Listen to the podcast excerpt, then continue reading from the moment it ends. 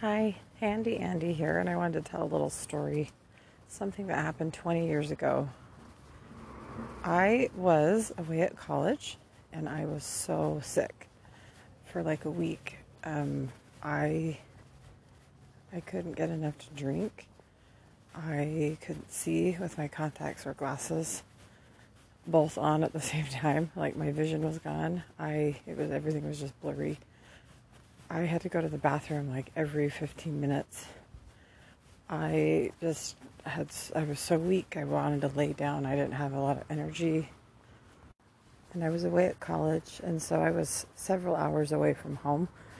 And I was scared because I didn't know what was wrong with me, but I knew, like, after a week of those kind of symptoms, I was, I didn't know how I was going to continue. So, anyway, I called home and I explained my symptoms, and my mother said, I think you have diabetes.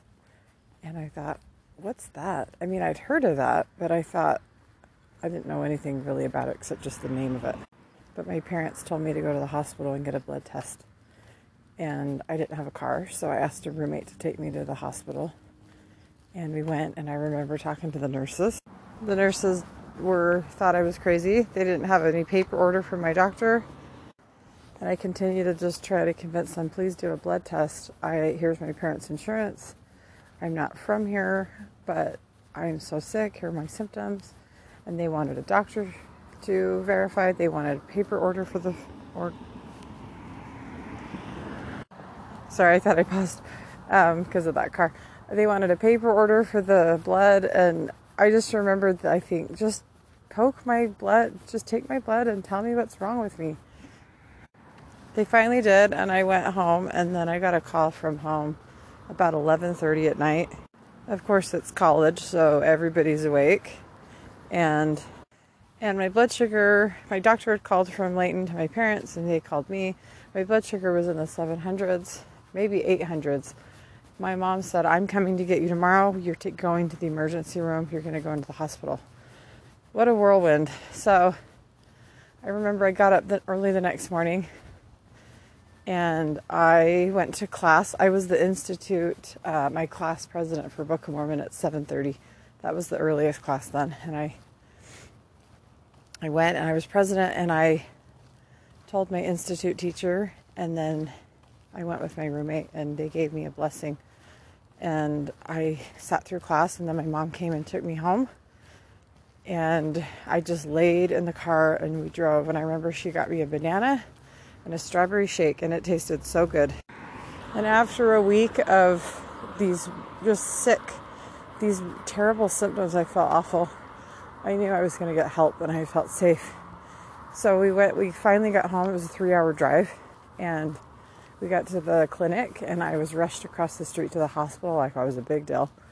And it was kind of fun because I've sat in those clinics forever and waited, but this time it was my turn to be get my turn and rush into the hospital. And I was in the ICU a few days and I was trained, and um, you know, they had to bring my blood sugars down. And I was there a few days and I got out. And I remember thinking, before I got out, laying in bed, my mind was in a whirlwind, just my future, like what was going to be, my, what was my life going to be like?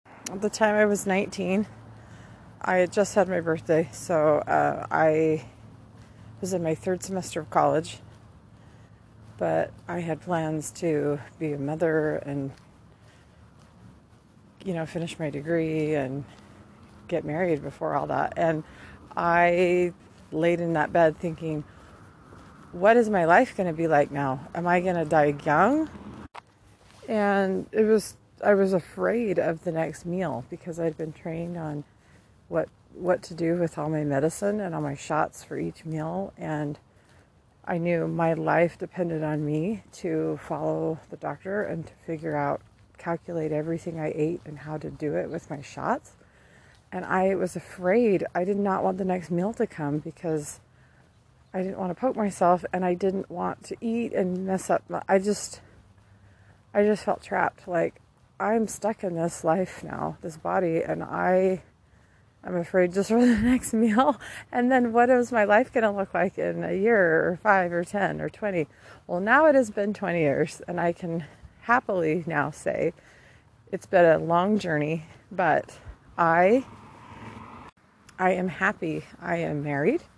I have five children. I was able to have each one of them and I they are miracles because a doctor normally would be like you probably shouldn't have any kids or just one or two, but I had five. Um, two were twins, so four pregnancies. I got lucky on what I got a two for one deal on that one, but it it's awesome because as a kid I wanted ten kids, so I have five, but I didn't know if I'd have any. Um, I let's see, yeah, 20 years. I've been on an insulin pump for 19. I I'm in good health, good shape, and I have a positive attitude of life. And as I look back to share a thought for today is all about choice. As I laid in that bed and I had to make a decision. Am I going to fight this and have a good positive outlook of life or am I going to be depressed and just be mopey all all the rest of my days because I had to decide. And you know what? Every day when we wake up, we make a decision of how we're going to be that day. How are we going to respond? We can't always control situations, but we can control how we respond. So our choices are a big deal. And I wanted to share that with you. Have a great day. Bye.